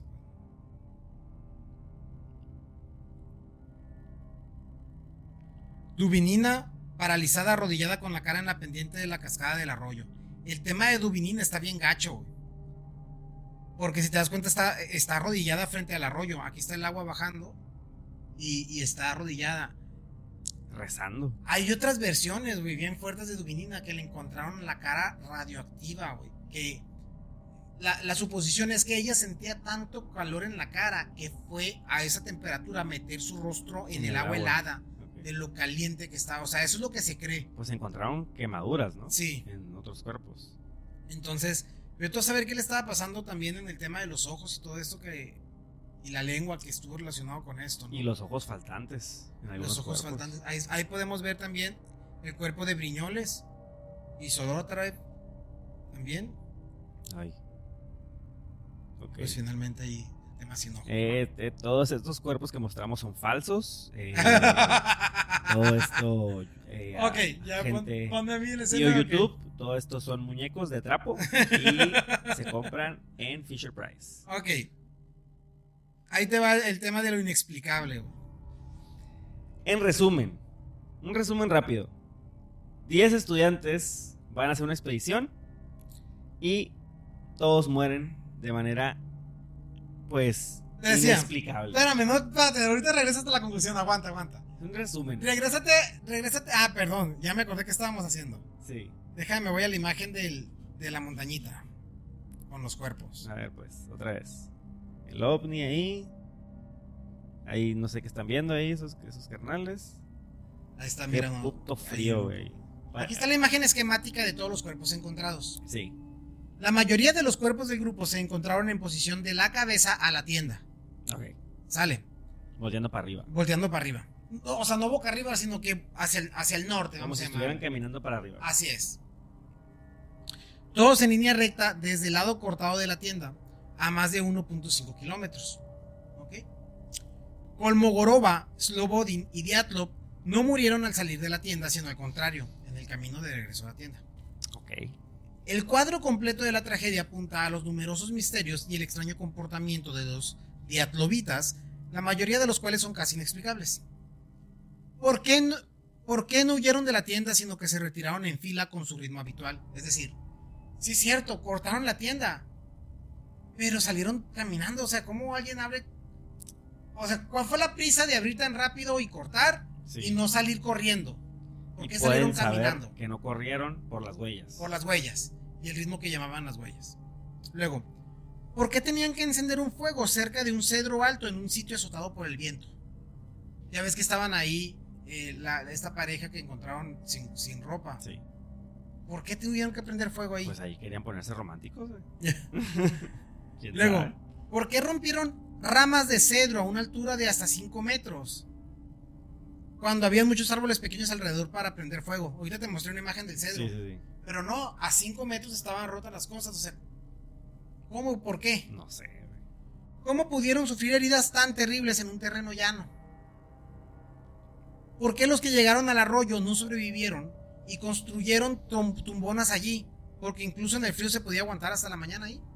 Ah, Lo, lo de la imagen que te mostré el morrito. Sí, sí.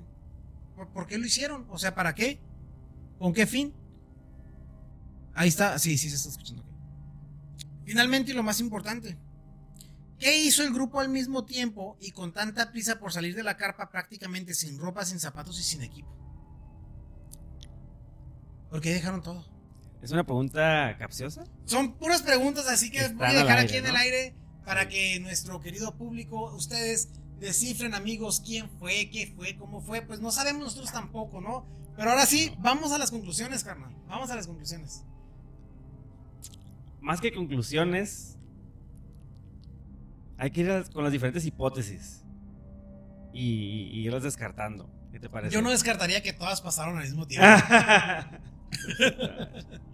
Todo en todas partes al mismo tiempo, carnal. todo. Pues si crees en el multiverso, que yo creo, todo pasó, güey, en realidad. A ver, ataque animal. No, lo dudo. ¡Ay! Me faltó esa imagen, Espera, güey. espera, espera, espera, espera, Ok, espera, ok, espera. ok, ok. Primera hipótesis. Un ataque animal. ¿Por qué descartas un ataque animal, Sixto? Además de que era la montaña de la muerte conocida por Así los es. Y que se supone que ahí no había vida animal. Sí, yo. Para, para mí empieza todo el tema del por qué se salieron de la carpa. Sí. Si te saliste de la carpa y la sacaste. Tenía un oso. Tenía una puerta, Pues, la carpa. Pero no decidiste no salir por la carpa. Decidiste salir rompiendo un lado. Siempre tienes que hacer lo que la gente no espera de ti, güey. Yo pensaría que sí vieron algo en la puerta de la carpa. Que dijeron, güey, aquí hay algo que no podemos. O sea, que- algo que nos va a hacer daño. No podemos salir por enfrente porque aquí está esta cosa. Vamos saliéndonos de lado. Y por eso cortaron eh, la carpa por un lado.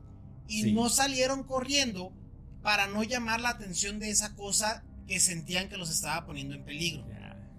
Esa es mi teoría. Por eso no agarraron cosas, por eso no se cambiaron. Era, muévete, muévete en chinga, pero tranquilos. Vámonos en chinga para abajo porque aquí hay algo que nos está poniendo en riesgo.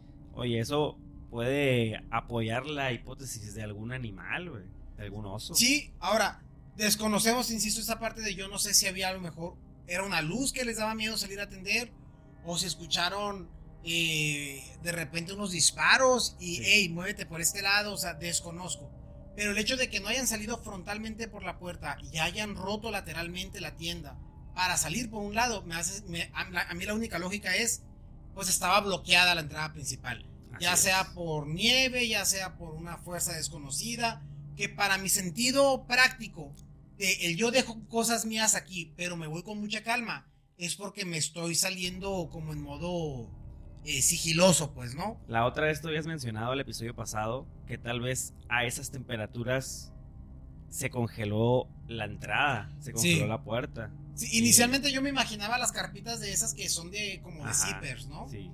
Eh, pero no hace sentido dejar tus cosas y salir semidesnudo de ahí. Si. O sea, no, no hace sentido, pues, ¿no? Para. Pero si se congeló la entrada, en este caso, que no sabemos qué tipo de, qué- de tienda era, tal vez si escucharon o si vieron algún peligro decidieron salir Sí. a investigar. Así es. Sí puede ser. Pues, Pero sí, yo sí pienso que algo, ya sea nieve, un monstruo, un algo, lo que sea, está bloqueando la entrada principal. Y por eso rasgaron y se salieron de ahí porque es, vámonos sigilosamente de aquí porque está en riesgo. que ya pensar que se salieron caminando, pues ya cambia toda la, toda la imagen que teníamos. Sí, porque no salieron corriendo de ahí, Ajá. no, no pareciera que estaban en drogas, no, no Sí, nada. ¿no? también mencionamos los psicodélicos. Sí, sí, no, ahí pareciera que sí. Algo, algo los puso en, en modo, hay riesgos, vamos de aquí, ¿no? Tema ovni. Las bolas de fuego que se vieron en diversas ocasiones. ¿Qué, a qué le, qué le, qué le atribuyes a todo esto? Queda más, queda ahí como un misterio más. Mira, es, es la manera más fácil de explicarlo. Sí, la neta es como decir, ah, mira, un ovni los atacó por la entrada principal de su carpa, Pero ¿por qué atacaría un ovni, güey? pues por lo que quieras. Y abrieron la carpa, salieron en modo sigiloso, se fueron a, a resguardar al cedro. El ovni aterrizó hasta en el cedro y acá desplomó. Y la mitad del grupo dijo, ponle para arriba para la tienda para encontrar nuestras cosas y ustedes váyanse para abajo para distraer al ovni. Se dividieron y en el proceso pues el ovni la neta era más rápido que todos ellos y se los fue chingando uno por uno. Con un, con un ataque ahí, un propulsor magnético que les generó gran fuerza y, y se los chingó a todos. Para mí tiene sentido, güey. Porque normalmente cuando hablamos del tema ovni o de ya extraterrestres en este caso, pues siempre tienen un fin, ya sea de abducir o de hacer experimentos o algo que no es simplemente voy a ir y voy a, Hacerte el voy daño, a ¿no? asustar a estos carnales. Ajá. No, no, no, le, no le hallo sentido. Sí, no, yo tampoco. La neta, no, yo no pensaría que fue el tema de ovnis, independientemente Ajá. de que se hayan visto bolas Bolas naranjas de fuego, pues, bolas de fuego. Porque eso también pudiera ser este, parte de experimentos que cosa. estaba teniendo ahí la milicia Rusia, lo que tú quieras. Y si Sí. es cierto, si existieron esas bolas o, o estaban probando algo, pero no, qué necesidad de hacer el daño. No creo, no me hace sentido. Que ya ahí salen teorías de que, el, de que algunos de ellos estaban relacionados con temas de, de espionaje y cosas así. pues eran universitarios. eh, era gente estudiada, vaya. Quién sabe en qué habrán estado metidos, ¿no? Pero Pero sí. ataque, ataque de, de nativos, eso ya queda descartado por el mismo relato, ¿no? Sí, sí, a- además de que no encontraron huellas. Como que para decir, ah, mira, por aquí vinieron este otro grupo de gentes. Ataque paranormal, de algún fantasma. Mm, No, no hay, no hay. Digo, de todo no hay evidencia suficiente, pero creo que de esto menos, ¿no? De algo que se puede haber catalogado como una aparición, pues creo que podríamos descartarlo también. sí. Sí, no, yo no, este. ¿Cuál es, tu, ¿Cuál es entonces, antes de mostrar la imagen, cuál es entonces tu conclusión, Sixto? Sigue siendo un misterio realmente. Claro, sigue siendo un misterio, pero ¿a cuál le tiras más? O bueno, si quieres, primero le digo yo. Está bien. La verdad, eh, yo sí pensaba, o mi conclusión era, se acercaba más al tema de una avalancha, porque era lo que decían en todos los reportes oficiales, lo que era como el consenso oficial de que los, estos eh, pues exploradores, o ¿cómo se dice? Alpinistas, esos alpinistas estudiantes estaban durmiendo en su carpa y de repente escucharon la avalancha y salieron despavoridos y tuvieron que romper la tienda. Y pues ya después de ahí eso explica el tema de los golpes, el tema de que pues estaban todos revolcados y al final de cuentas murieron todos de hipotermia. ¿no? Sin embargo, con esta nueva información, eh, pues pensar que salieron tranquilamente de la carpa y que incluso pensaban en volver y sobre todo hay una cosa que me llamó la atención, que fue el tema de que el gobierno quiso esconder o quiso archivar este caso, ya sea por caso de popularidad, tema político o que de alguna otra manera quisieron, pues no quisieron que se hablara del tema. Esto me hace pensar que tal vez pudo haber sido parte de un experimento militar incluso. ¿eh? Sí. Creo Ahora, que me estoy acercando más a, a- a ese sí, lado. ahora, gente, hay una fotografía que no les hemos mostrado. Hay una fotografía interesante. Lo que estamos viendo es una imagen encontrada eh, en, en la cámara fotográfica del grupo de Diatlov que esto es lo que hace que todavía las teorías conspirativas se pongan más locas, ¿no? Este, esa es la imagen. Eh, se encontró en una de las cámaras que estaban en el área pues de los afectados, ¿no? De las cosas que dejaron. Esa es una fotografía original por un miembro del equipo donde se aprecia una extraña figura borrosa de un ser antropomorfo, la neta. Eh, tú puedes, o sea, si ustedes ven la imagen, eh, se, ve que está entre, entre árboles la fotografía a través de la nieve y se ve, haz de cuenta que una persona borrosa. Sí. Pero. Básicamente. Pero en, ese, en esa borrosidad. Da la impresión de pelaje. Da la impresión de que es pelo. o sea, de, imagínate, es lo más parecido a lo que te. Pues, en Rusia no se llama Yeti, se llama Menk, creo. Ajá. Eh, y es, es una foto misteriosa que le abona misterio al caso. Porque ¿De dónde salió? ¿De dónde salió? ¿Quién la tomó? ¿Y en qué momento? y es. E, esta imagen es, es la que hace también que genere mucha controversia entre que fue el Menk y todo, ¿no? que vendría siendo la hipótesis de que fue el Yeti, ¿no? que fue el eh, Yeti. Oye, la primera vez que grabamos este episodio, pues mencionamos esa teoría y, los dos nos reímos de ella. Sí, la habíamos descartado hasta que encuentras la fotografía y es como, ájele, no, no, puede ser que sí. Me gusta como foto así, antes de morir, así. Ah, y justo te, este güey y ya te, se te dejó venir, híjola. Sí, ah, mira, mi conclusión es que este, este sigue siendo un, un misterio. No ayuda, no le ayuda al gobierno el hecho de que hayan mandado a clausurar la información. Eh, porque pues qué necesidad también tenían de hacerlo, pero bueno, es... Eh, tema de experimento, Sí, o sea, no... Sigue siendo un misterio, ¿no? Quien hoy diga, ah, fue por la avalancha, no, carnal, o sea, la evidencia te dice que no. O sea, no fue una avalancha, pero no sabemos qué fue. Pudo haber sido una avalancha. Me encantó, fíjate, yo también concluyo lo mismo. Una fuerza... una fuerza suficientemente grave desconocida fue lo que los mató se acabó. Ni AMLO se avienta esas. sí, está raro. Eh, eh, sigue siendo un misterio la muerte de No. La avalancha no fue. Te lo garantizo. No puede decir que no fue la avalancha. No fue la avalancha. hay una posibilidad de que haya sido una avalancha. El, el, hecho de cómo, fue, cómo los especialistas encontraron la tienda y digan ellos mismos, no fue una avalancha, para mí es suficiente. Los que le entienden de estar ahí y decir, hey, la avalancha te hace este desmadre en la tienda. Y eso y lo que estamos encontrando aquí es que no fue una avalancha, no fue una avalancha. Si estaba, a ver, menos 25 grados centígrados, nieve cayendo y todo, va así. Pero una avalancha es un proceso de nieve devastador que te arrastra y te arrasa. Pero tal vez fue otro tipo de avalancha. Porque ahí mencionaron una avalancha cortada, algo así, no me acuerdo bien el, término que, que, que discutimos la vez pasada. Sí. Pero yo no lo descarto. Lo dejo mucho menos porcentaje de probabilidad que lo que pensaba hace dos semanas. Vamos a suponer que la avalancha fue lo que los golpeó y los bajó, lo que tú quieras, ¿no? Sí. Y, a lo mejor el corte, voy a entrar en... Tal vez llegó la avalancha y los cuerpos y las huellas quedaron... Sido este vamos a entrar con ese supuesto.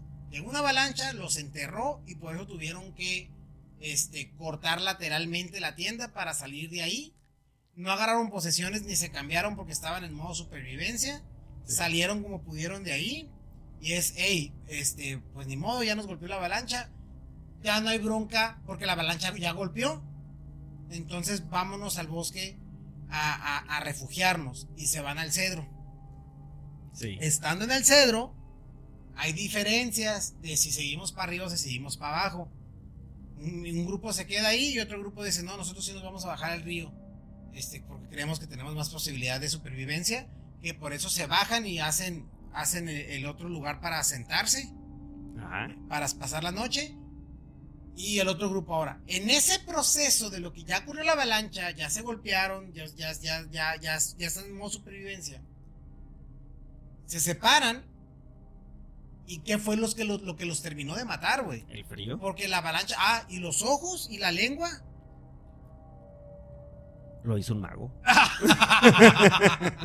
Entonces, sí, pues le puedes dar cierta explicación hasta cierto punto. Pero ya que te metes con el tema de las quemaduras, y que los ojos, y que la lengua, y las posturas donde los encontraste, y es que, ay, ay, Está muy raro las posturas, ¿eh? no puedes llegar a la conclusión de la avalancha, los, no, te la compro, pues la avalancha hizo que salieran de la tienda, y luego, Exacto. Yo, y capaz si fue una combinación de dos cosas.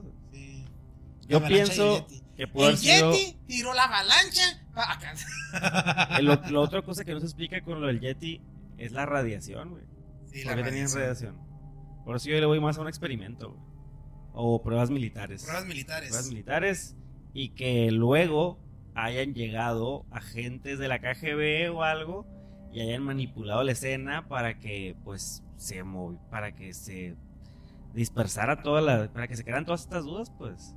Al final de cuentas, si eres gobierno, si, tienes, si eres el más cabrón, más poderoso, pues antes de que llegue cualquier investigador, pues mue- llegas y mueves y generas caos, güey. Sí.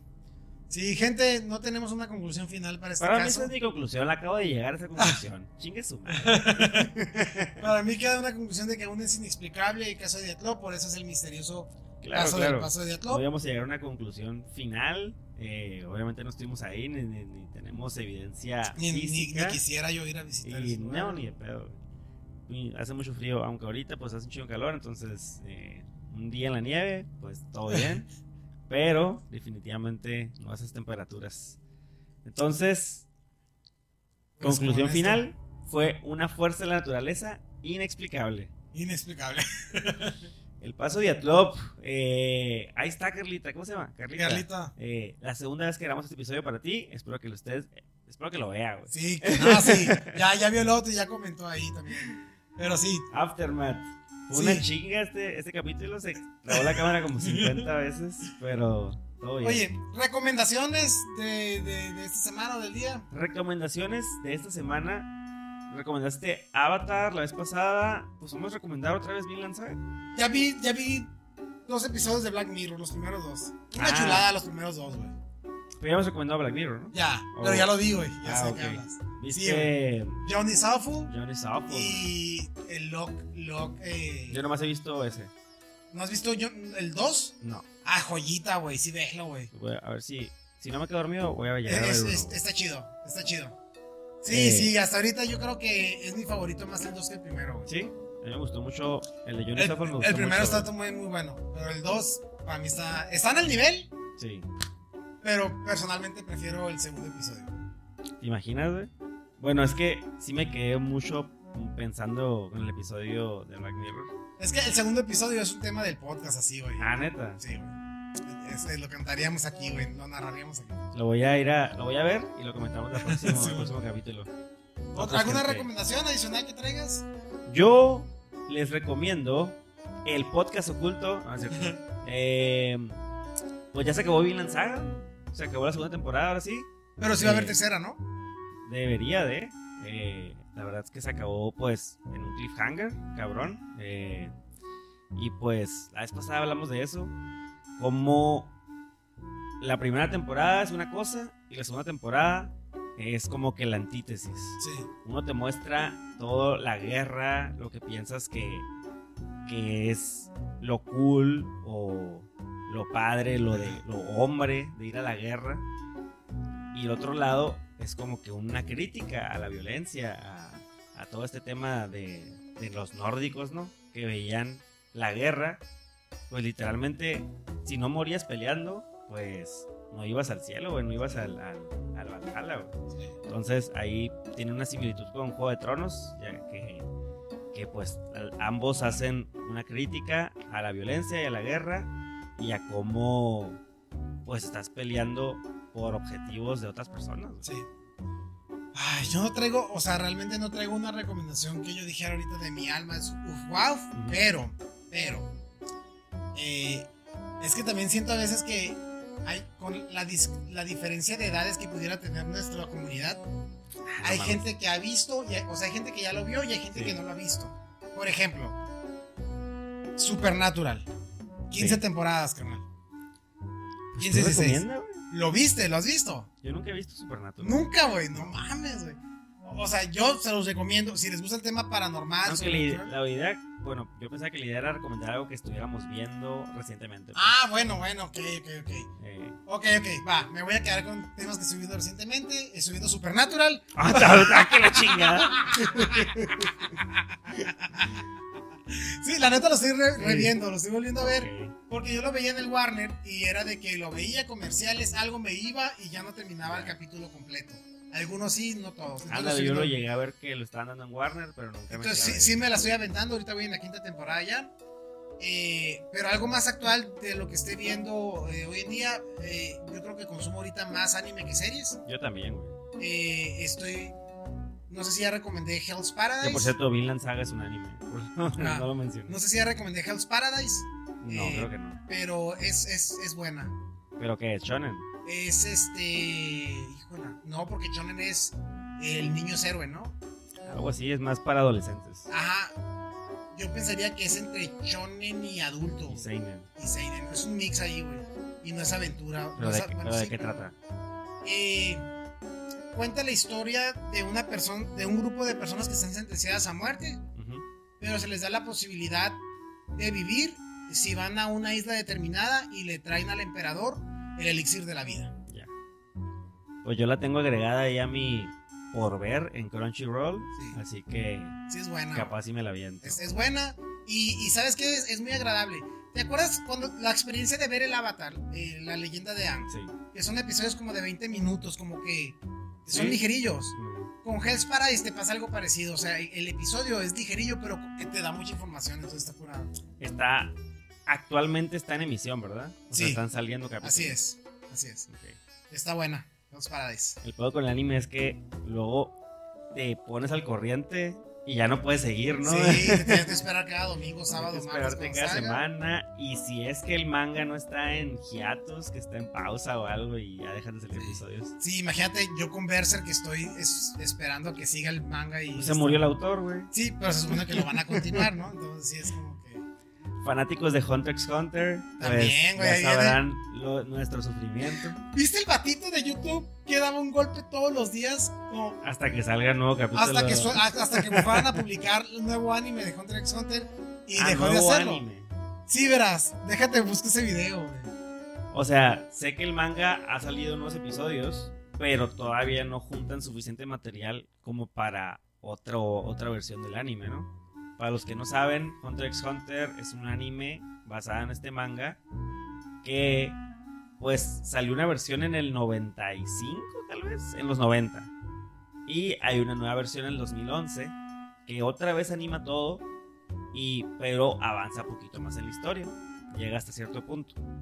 Pero el mangaka, que es el escritor de esta historia, de nuevo se fue de vacaciones, que pues tiene un tema ahí de que está enfermo, etcétera, que no lo culpo todo bien, no, no a la explotación laboral. Y pues está en pausa. Entonces todos los fans estamos pues estamos esperando a que salga nuevo contenido de anime, ¿no? De manga sí está, pero avanza muy lento. Es como Juego de Tronos, pues todos estamos chingue chingue al, al George que saque el nuevo libro ya. A ver, ¿qué vamos a enseñar? Hay, hay un personaje en Hunter x Hunter que se llama Netero. Que cuenta la historia de una persona que todos los días se dedicó a dar mil golpes. Y el vato dijo que creó un canal de YouTube y dijo: Yo voy a dar mil golpes todos los días hasta que el manga salga de hiatus. A la madre. ¿Y cuándo, cuándo empezó eso? ¿Cuándo Hunter empezó x? Hunter fan hiatus. Déjame, es que no lo encuentro. Quiero el canal del vato. No quiero. Hay mucha gente que habla de él, pues. Bueno, es en TikTok, es en YouTube. Eh, el vato hizo un canal en YouTube. ¿Has visto a este güey que, que hace el chica dance? Hasta que consigue una novia. No, güey. Es que hay un vato, así desde 2020 creo que fueron los inicios, o fue cuando TikTok explotó, empezó a sacar un video que es un bailecito. Es un baile así completo, una coreografía como de 30 segundos. Y puso, voy a hacer este baile hasta que me consiga una novia. En fin, creo que lleva como más de mil días güey, haciendo el baile todos los días. Entonces, anuncios. Fíjate, ahí estaba el. Entonces ya es todo un mame de que de que este vato sigue haciendo el baile, conseguí novia yo primero. Y pues esto parece que es algo, algo parecido. Pues sí, güey. Mil, mil golpes todos los días hasta que salga de, de el hiatus, el manga de hiatus. Pero ya salió de hiatus. Ya, y ya dejó de dar los golpes, güey. Ah, ok. Pero en todos los años que duró así, Ajá. aquí el vato ya está dando las gracias porque. Ah, Bueno, ok. Fue como que ya. Pero fíjate, ya. ahí va, minuto, minutos, nueve horas para dar los mil golpes, güey. Nueve horas diarias. Ahí yo no sé cuántos años ya llevaba haciéndolo, güey. Pero No ve, güey. Mames. Carnal, te ganaste mi respeto. Quien sea que, quien sea que seas, eh, te has ganado mi respeto. Ahí va el vato, güey. O sea, Típico de un, de un usuario emisor del NEN. ve, güey, eso Ah, es. Y hace también acá él. Nada más que no adquirió la habilidad de nétero ni de chiste, güey. No, pues. Pero fíjate todo lo que desgarró sus camisas de este vato, güey. Pasado de Ah, lanza. pensé que era un vagabundo. Todo bien. Pero ahí va. Una hora cuarenta y ocho. Y pues se ve, Agarrando se ve agüita. que le sabe ahí. Ah, no, yo creo que alguien acumuló las, las nueve horas, güey. No sé. Ah, ok. Pues, pues, a ver, mil golpes. Ahí ya llevaba tres mil golpes. Porque para lo que está haciendo, o sea, para lo que se está tardando en dar un solo golpe, yo creo que sí tarda. Seis mil una le hora, lleva ya, güey, no sé, güey. Pero bueno, En fin, ahí está este vato que se llama Totsugeki Tarue. voy a cambiar mi recomendación. Vean Hunter x Hunter. o Hunter x Hunter, no sé. ¿Tú cómo le dices? ¿Hunter x Hunter o Hunter x. Hunter? Este, Hunter x Hunter le digo. ¿Verdad? Es que unos dicen, no se pronuncia la X. Ajá, son espacios. Pero yo cuando, cuando lo vi por primera vez hace- como 5 o 6 años, pues vi Era Hunter x Hunter, ajá, güey, Hunter, Hunter es. x Hunter. Y ya se me quedó, güey. Bueno, gente, esas fueron las recomendaciones del día de hoy. Eh, espero que les haya gustado este episodio. Por favor, comenten eh, este, este, comenten este video, suscríbanse, eh, síganos en nuestras redes sociales, Instagram, TikTok, Facebook. Y pues hagan todo eso que ustedes hacen, compartan. ¿Qué más? ¿Qué más tenemos Sí, que no, decirles? síganos en, en las redes sociales. Este, acuérdense que tenemos el reto de las turbochelas. Ah, sí es cierto. Eh, ya ahorita estamos en 183 suscriptores. Ahí va avanzando. Ahí tenemos que llegar a, a los 500, ¿verdad? A los 500 eh, para que- septiembre. para Dijimos septiembre. Que mes patrio, ajá. Salió madre. Entonces ahí, ahí la llevamos. Sí lo hacemos.